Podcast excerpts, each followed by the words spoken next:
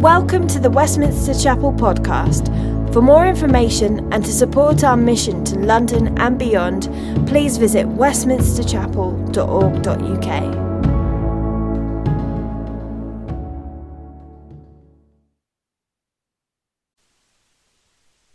Then I saw a new heaven and a new earth, for the first heaven and the first earth had passed away, and there was no longer any sea. I saw the holy city, the new Jerusalem, coming down out of heaven from God, prepared as a bride beautifully dressed for her husband. And I heard a loud voice from the throne saying, Look, God's dwelling place is now among the people, and he will dwell with them. They will be his people, and God himself will be with them and be their God. He will wipe every tear from their eyes. There will be no more death, or mourning, or crying, or pain, for the old order of things has passed away. He who was seated on the throne said, I am making everything new. Then he said, Write this down, for these words are trustworthy and true. He said to me, It is done. I am the Alpha and the Omega, the beginning and the end. To the thirsty I will give water without cost from the spring of the water of life. Those who are victorious will inherit all this, and I will be their God, and they will be my children. But the cowardly, the unbelieving, the vile, the murderers, the sexually immoral, those who practice magic arts, the idolaters, and all liars, they will be consigned to the fiery lake of burning sulfur. This is the second death.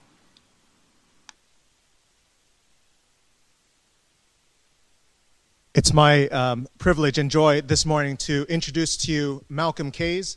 Uh, Malcolm, uh, if you don't know, he's part of the larger family of churches that we're part of, Commission, and he's a leader there. He, he's on the international leader t- leadership team and the UK hubs.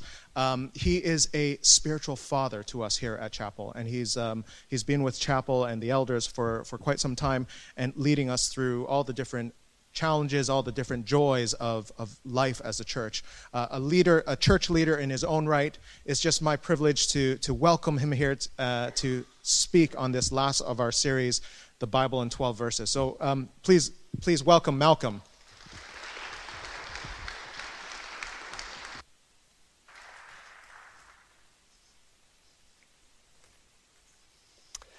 Thank you, Ray. Uh, thank you for the welcome. I think I've turned myself off mute, so it's up to somebody else. Okay? I'll just keep going. I've got a loud voice. I used to be a PE teacher, so I had to learn to kind of shout across a field. And what I learned not to shout was this all the balls into me now. Uh, because generally one or two would take pot shots at me. So I learned not to shout that and to ask them just to put the balls down where they were and we collect them in in a sensible way. So I'm a very pragmatic sort of guy. It's really good to be with you. And uh, I've been here before, before the pandemic hit us, and I've also served you online as well. There we are. Hallelujah. Uh, we thank God for the PA team, don't we? and they are supposed to be our best friends. Otherwise, they mute, mute you at any opportunity where they disagree. So it's my privilege to be with you. And uh, pandemic has been a challenge, not just to our living, but also our church life as well.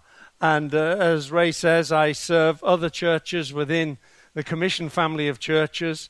Uh, I don't run any churches, I help them. I honor the eldership and the leadership that works there, and we work with them to help them grow and develop. And I think for the churches I serve, uh, and many others, it's been a really challenging time for leaders. They didn't really know what was happening, when it was going to end.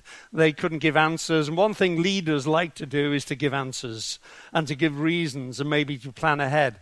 But they weren't able to do that. And also, we're still finding our way out of that into kind of renewed church life together. One good thing you've done during that period is to revamp your meeting space. It's brilliant. Well done for financing that and also for getting it done. And I'm sure this place and the cafe will serve you well, but also God's purpose as well, uh, also. And uh, none of the elders are here today, so I can say what I like.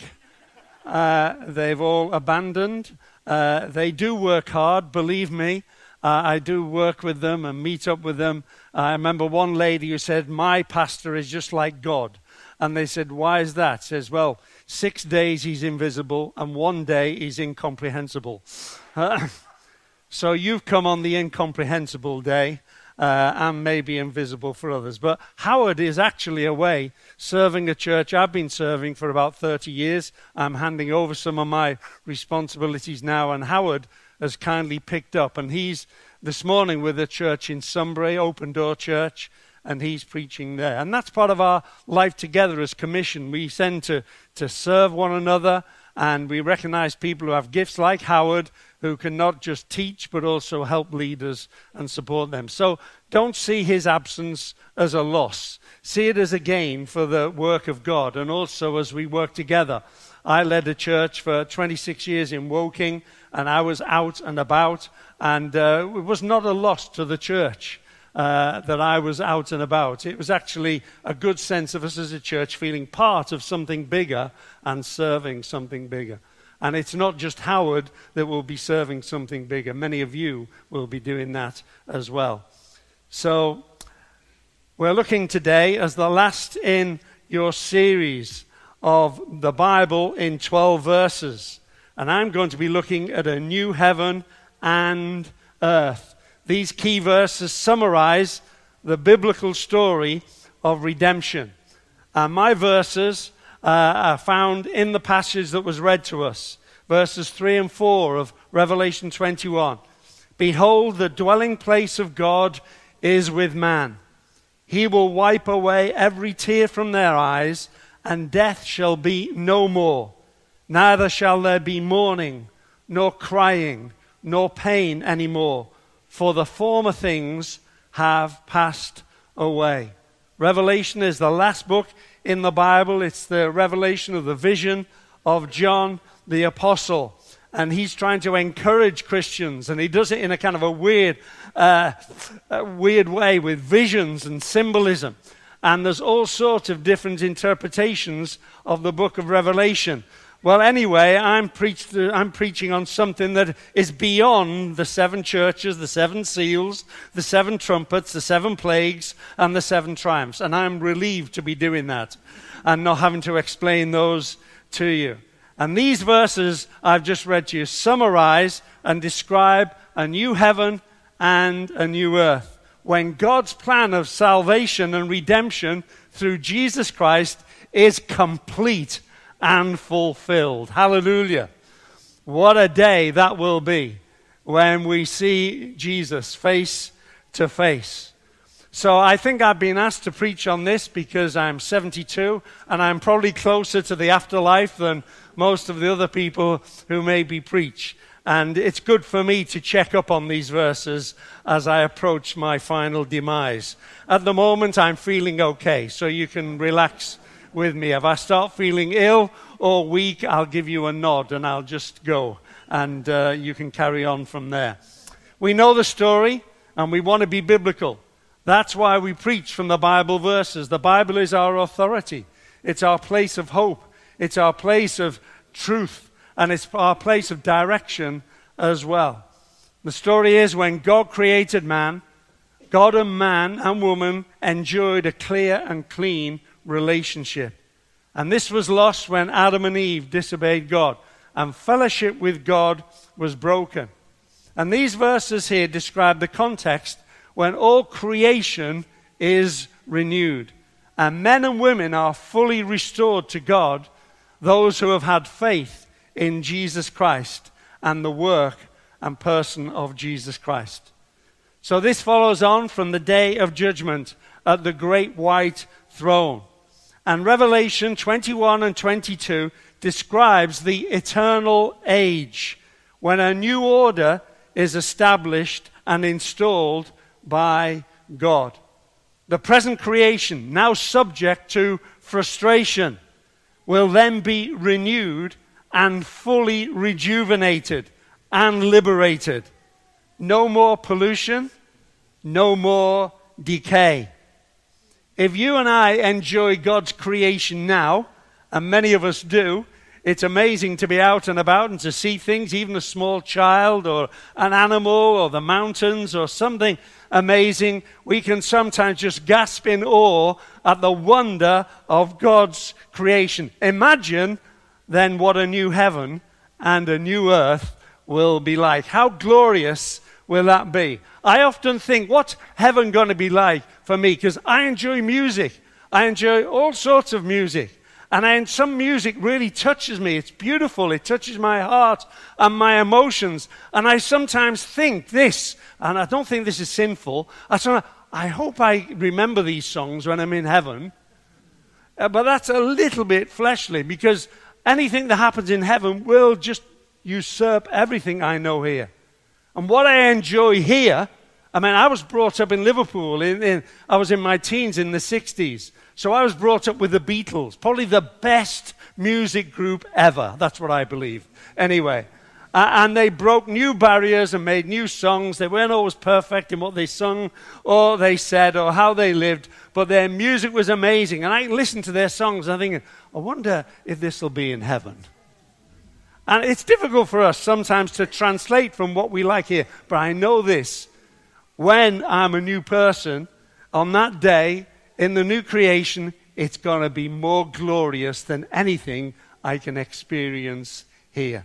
And I look forward, I enjoy it today, but I'm looking forward to something new. The most beautiful things on earth will not be able to compare to what we will experience when we first see Jesus Christ, our Savior, face to face.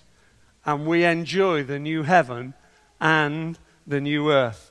That's a place he's been preparing for those who believe in him. This new heaven and new earth is a prepared place for prepared people. There'll be no more division, no more separation. We will be together in harmony under the headship of the Lord Jesus Christ. All biblical prophecy will be fulfilled and the righteous, those whose names are written in the Lamb's book of life, that's what the Bible teaches, will be realizing the promise of a new heaven and a new earth where righteousness dwells. Pie in the sky. Do you know that expression? Pie in the sky. Some of you may not, but I remember it being used a long time ago. My father was a pastor in Liverpool, and he used to go out and uh, go out and stand at the pier head and proclaim the gospel and have questions and argue with unbelievers. And that was a great phrase in the 60s, pie in the sky, because there was a song written in 1911 by a guy called Joe Hills. And uh, he was a Swedish American guy. And he was mocking the Salvation Army and also mocking the Christian belief in heaven. And uh, part of his song was this Long haired preachers come out every night, try to tell you what's wrong and what's right. But when asked about something to eat, they will answer with voices so sweet. And they used to do it to In the Sweet by and by. I won't sing it to you. Uh, you will eat by and by in that glorious land above the sky. Work and pray, live on hay. You'll get pie in the sky when you die. It's a lie. One of the first protest songs in the early part of the 20th century was a protest song against the belief that we have of heaven. And you can understand some of the background of that. These people were labor activists, and life was difficult for them. And the gospel promotes hope for the future. It also promotes hope for this life as well. And we can be changed and know God's goodness and God's grace in our lives these days, and even God's joy as we go through difficulties. But some people would say, This, Malcolm, what you're preaching about is pie in the sky. Well, I want to tell you, the Bible teaches very clearly about heaven and hell. This is not irrelevant, it's not implausible. I would say this it's inevitable.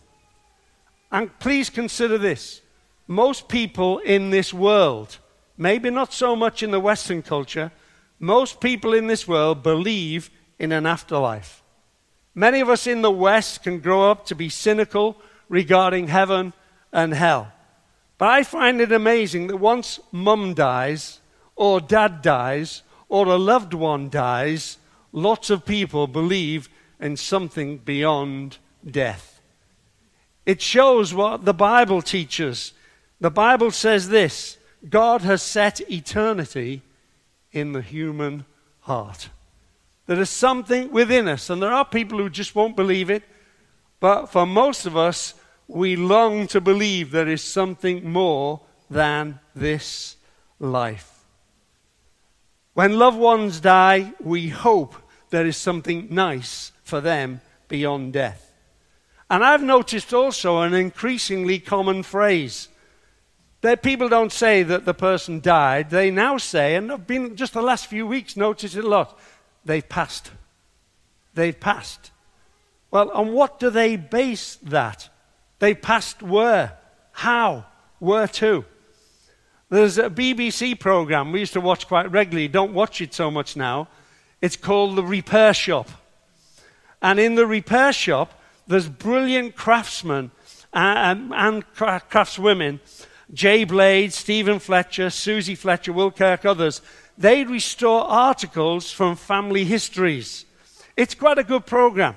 Items once precious to a deceased mum or dad or grandparents or other family member that are now in disrepair. And people bring them in to the repair shop.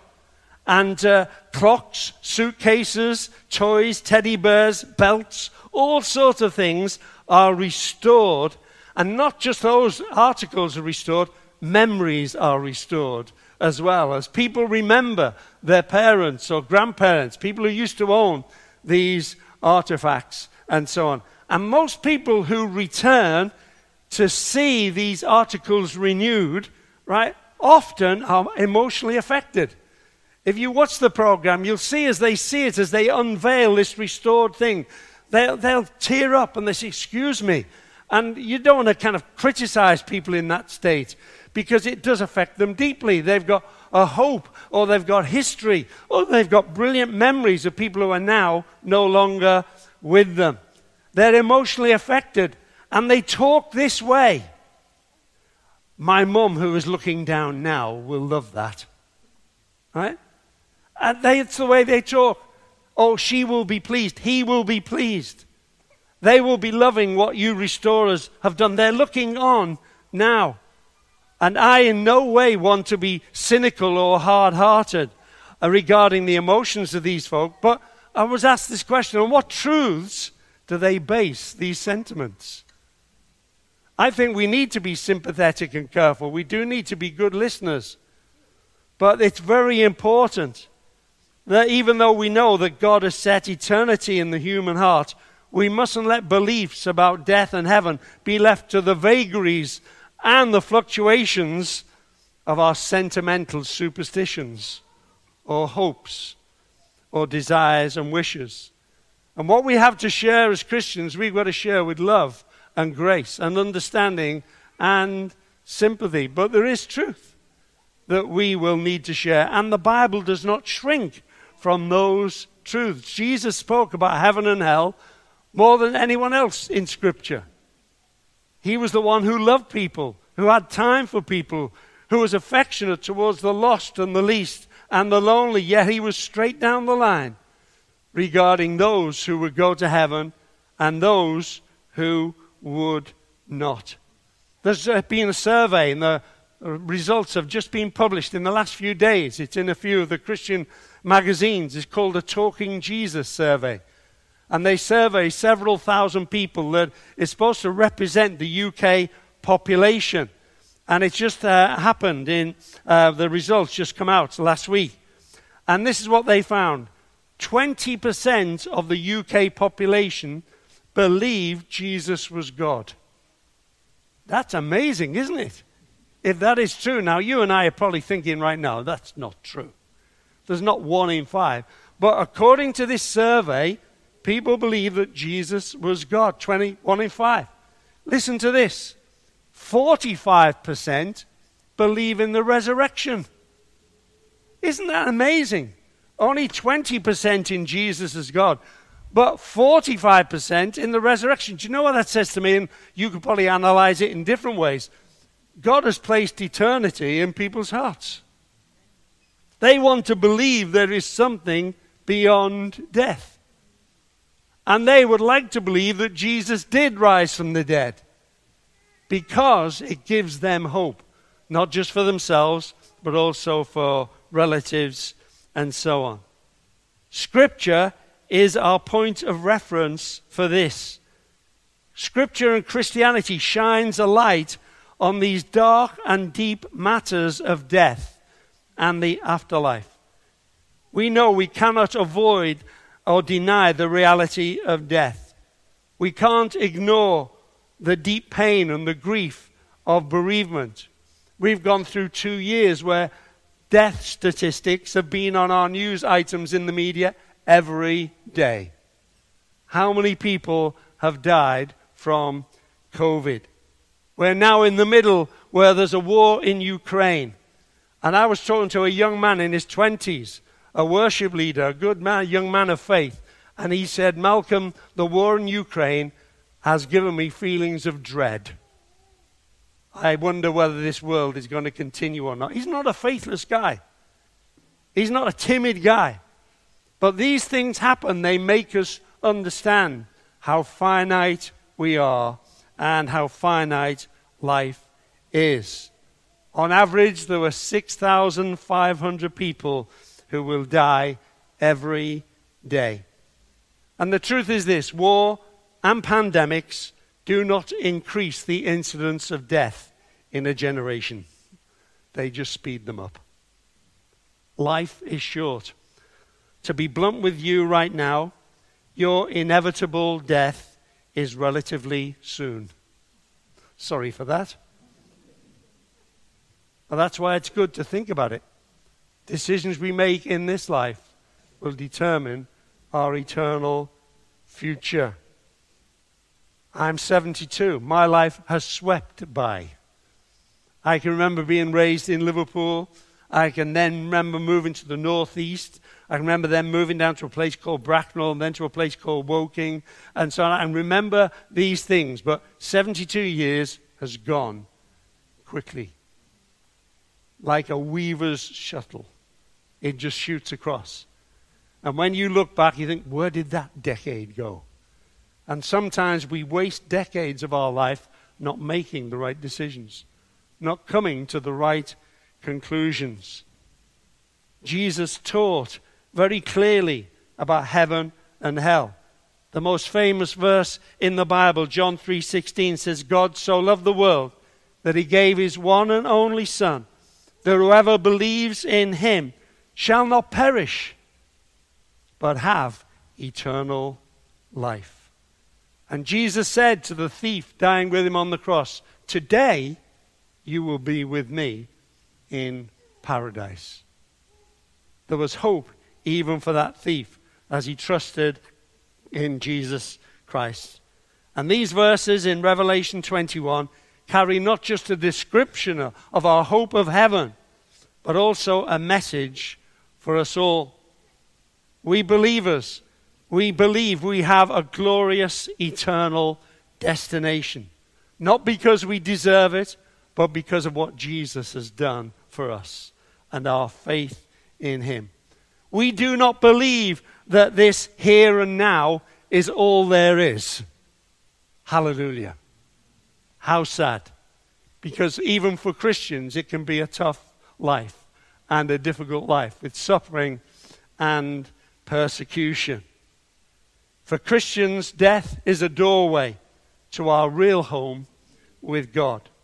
And we're so grateful for God's love and grace shown through Jesus Christ. And He has opened the gates of heaven for us through His death and His resurrection. We believe that Jesus rose from the dead. So death is not the end. The apostle Apostle Paul writes it down as part of his doctrine. If he didn't rise from the dead, our message and your faith is futile. And he believed to be absent from the body was to be present with the Lord. And this is the Christian message as we finish these 12 verses a summary of the redemption of God, the love of God reaching out to a lost and fallen man to bring him back to himself. It's done through Jesus Christ. And the victory of the cross is victory over sin and death and also Satan, the one who thought he held the power of death. And Christ's empty tomb is the birthplace of our belief. Death has been defeated. It is not the end. There is life eternal.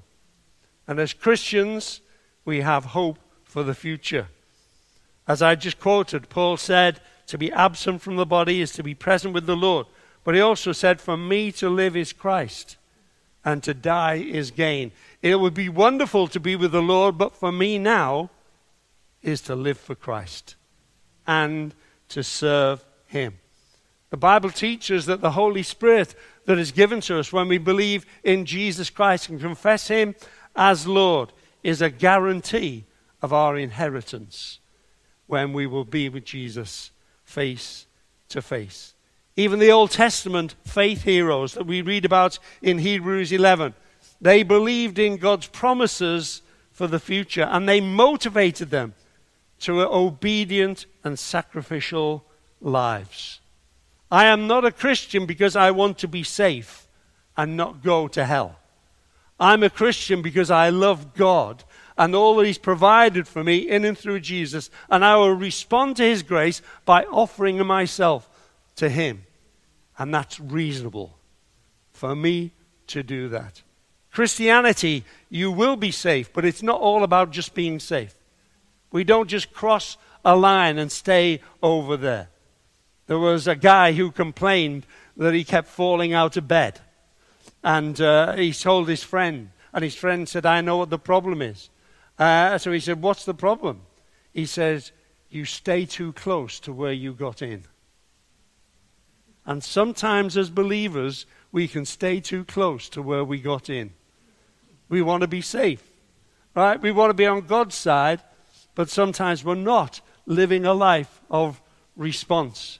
See, before we believed in Christ, our good works, even our best works, were insufficient to justify us before a holy God. But we've trusted in the person and the work of Jesus Christ. And we do believe we are not saved by our works, but we do believe our faithful obedience and our service in this life commends us to God and demonstrates a true work of His grace and love. Like the Apostle James said, if you have faith, where are the works? Jesus said, if you are attached to me, you will bear fruit. It will be evident. And to live our lives pleasing God and seeking Him. You see, we're not just trying to be safe, we're trying to seek the kingdom of God. We're trying to serve His purposes on earth. We do that in different ways. We do it well in some seasons of our life. Sometimes it's difficult for us to do it. But we're part of his family. And just like Howard today is away on family business, we're on family business in whatever we do, serving the Lord and doing the best for our Heavenly Father. So, as I finish off, let's look at this glorious future a new heaven and a new earth. We're just given a glimpse. We're not given the full picture. Do you know why? Because it's beyond our dreams and our imagination. It says in 1 Corinthians 2, verse 9 No eye has seen, no ear has heard, no mind has conceived what God has prepared for those who love Him. So, we're told some things. The big thing is this in these verses God will be with His people. Hallelujah. God will be. We have an in something deposit of God by the Holy Spirit, but we will be in God's presence. It's always what God wanted. It's what He had with Adam and Eve, and He wants that fellowship to be restored. We will be able to enjoy God's presence. We will be with Him to see Jesus face to face. I often think, and I, am not really a sentimental guy, I often think, what will it be like to see Jesus face to face? To see the beautiful one, the one who died on the cross for my sins. I will see him face to face. No more encumbrance. Then I will know as I'm fully known. And all those things that were in part have gone, and something new has come for me. There will be intimacy, there'll be fellowship together. In that place, in the new heaven and earth, we will sense His glory. We sing a lot about the glory of God. In fact, heaven is sometimes called glory. Why? Because God's presence is there. And when the Bible talks about glory, the word means weighty, heavy. We will, in the new heaven and the new earth, experience the magnificent weight of God's holiness and presence. And that won't be a heavy or burdensome thing, it will be a joy for us to know that and experience. We will experience His love, His perfection, His presence. Heaven is all about Him. And when we're in heaven, we will be glorified with God. We will have redeemed, immortal, and glorified bodies. And also in that place, God will be worshipped. We will participate in incredible, undiluted worship. And let me just tell you, that's not just singing songs, much, much more than singing songs. That's what we know worship is. We sing songs, and sometimes we call that worship, but worship is what you bring to God in your whole life not just a few songs to sing, although those songs help us. They, they put into words our hopes and our delight and our praise and our thanksgiving and our declarations. But God will be worshipped. We will enjoy a lifestyle constantly appreciating the goodness of God and the glory of our Savior, the Lamb of God. The heavenly host will be there. They'll be doing their bit in praise and worship angels worshiping God, serving God, and serving his people as well. The next thing I notice is the church will be with her Savior. When it talks about the holy city coming down, the New Jerusalem, it's very clear it's talking about the bride, the church. It's not the old Jerusalem, it's a new Jerusalem. And that comes down. And the bride, the church, now purified, hallelujah, now beautifully dressed for her husband, will be ready for that wedding feast. The church, radiant, without spot or wrinkle. I deal with lots of churches, and I can tell you there's lots of spots and lots of wrinkles, because there's spots and wrinkles in me too. But one day the church will come as a bride purified, clean to meet with her bridegroom. Hallelujah.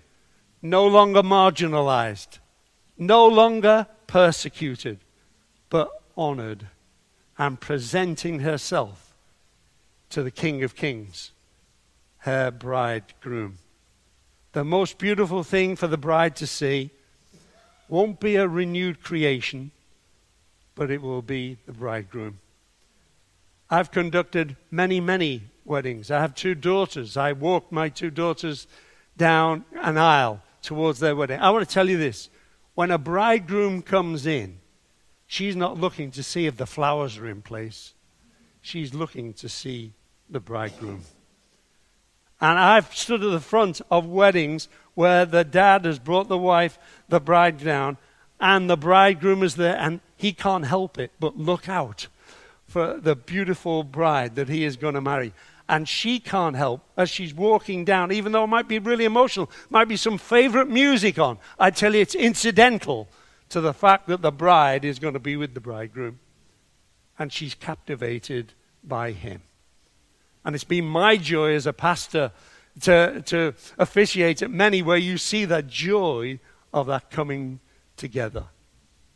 That's what it's going to be like for us the church, those redeemed from every tribe, language, people group, and nation, will be there in its glory.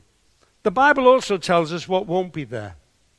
In fact, it tells us more about what won't be there than the detail of what will be there. Right? There'll be no tears. If you like a good cry, get it out of your system soon.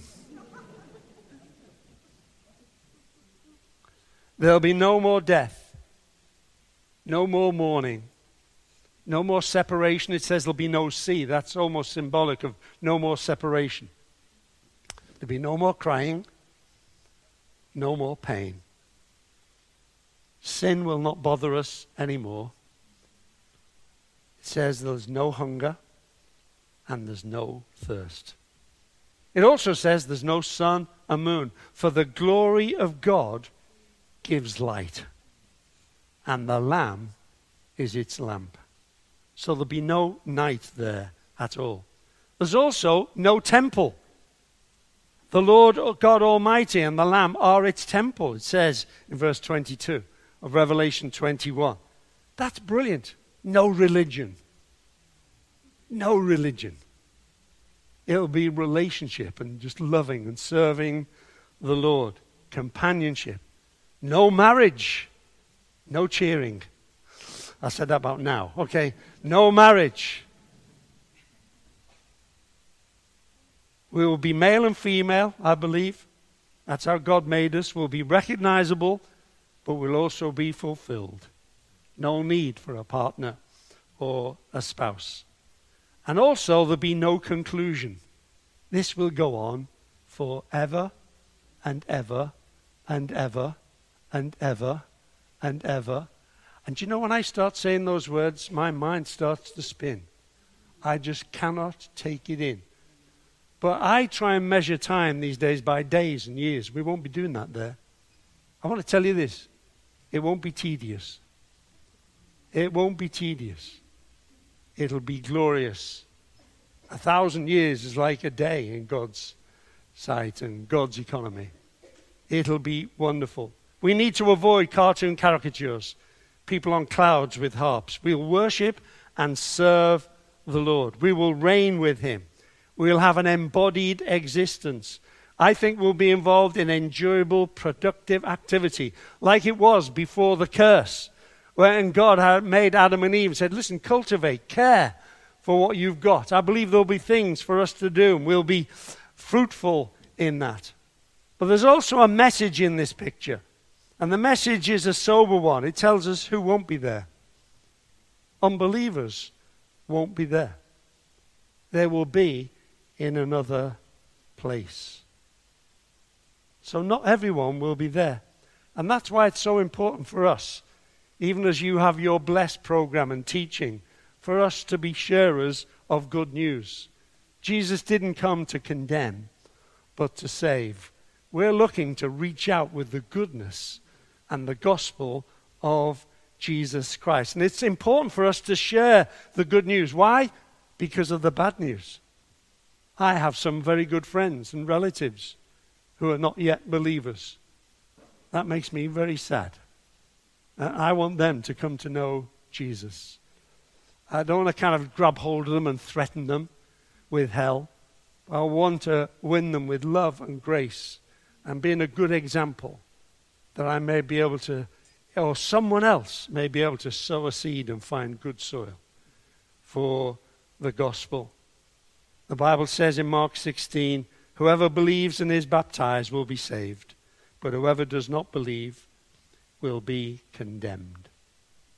This bad news should be our motivation to be compassionate to those around us, not judgmental, not condemning people, but compassion in action, in obedience, compassionate in sharing the gospel with others. Hebrews 9 tells us it's appointed for man to die once, and after that comes judgment. And there's a part in Galatians, and I, I'm not apologizing for reading this scripture out to you. It's good for you to receive scripture. That's our authority. It says this in Galatians 6 Don't be deceived. God can't be mocked or fooled. A man reaps what he sows. If you live to please the flesh, yourself, from the flesh, you will reap destruction. If you live to please the Holy Spirit, from the Spirit, you will reap life eternal. Keep going, believers. Do good, and you'll reap a harvest if you don't give up. The last verses in the Bible have an invite, they have a prayer. The prayer is Maranatha, come, Lord Jesus. Jesus has promised to return. We're expecting and waiting for his second advent, the second coming of Jesus. And he says, The Spirit and the bride say, the church, they say, Come, Lord. For when Jesus will return in glory. This is our hope, but it's also our prayer. And when Christ returns, it will be sudden. It'll be too sudden for final adjustments. And all will see and acknowledge Jesus Christ as Lord.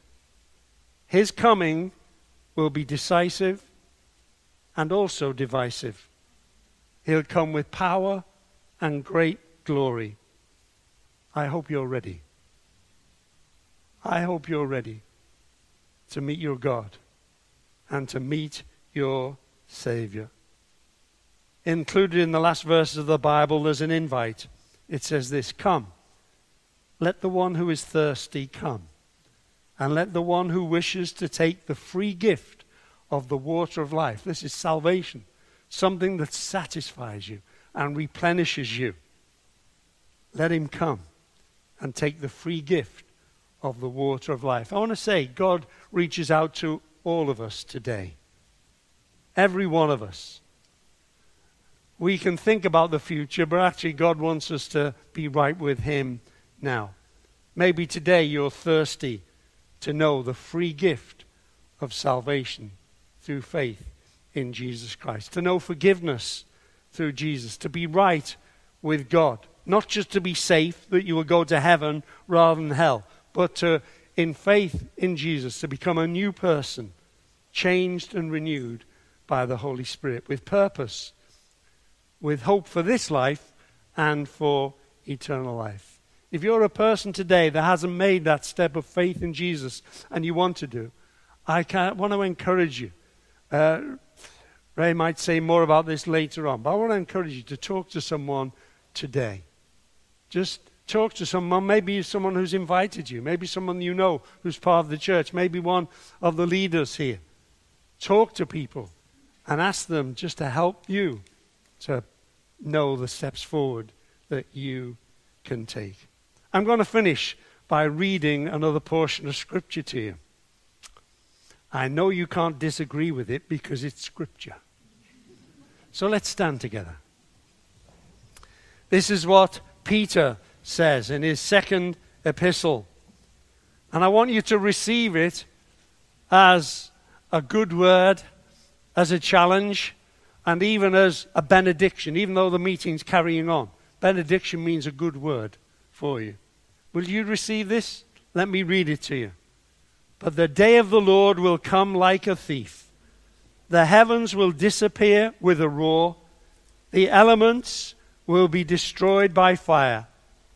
And the earth and everything in it will be laid bare.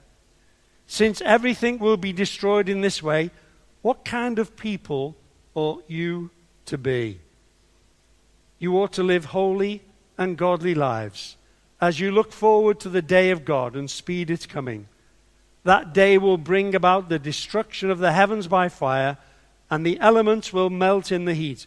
But in keeping with his promise, we are looking forward to a new heaven and a new earth, the home of righteousness. So then, dear friends, I'm smiling. So then, dear friends, since you are looking forward to this, make every effort to be found spotless, blameless, and at peace with Him. Mighty God, we thank you. You are the Alpha and Omega, the beginning and the end. We thank you that you invite us to be at peace with you. not to do our own thing, to ignore you, to rebel against you. You're a good God. And when we find you, we find home, we find purpose, we find love and grace and forgiveness, all demonstrated and all available because of your Son, our Savior, Jesus Christ. We thank you for this hope that we have of a new heaven and a new earth. But we pray, Lord, that that hope of that future blessing with you, presence with you, Lord, it will motivate us today to, to live good lives, to be a blessing to those around us. And I pray, even though, Lord, we don't frighten people to believe in you, I pray, Lord, even the sober things we've had to mention in looking at this passage, I pray your Spirit will work in people's hearts, that people even today here might put their trust in you, Lord Jesus, and come to know not just heaven, but hope and grace and love and the presence of your Spirit in their lives today. Amen.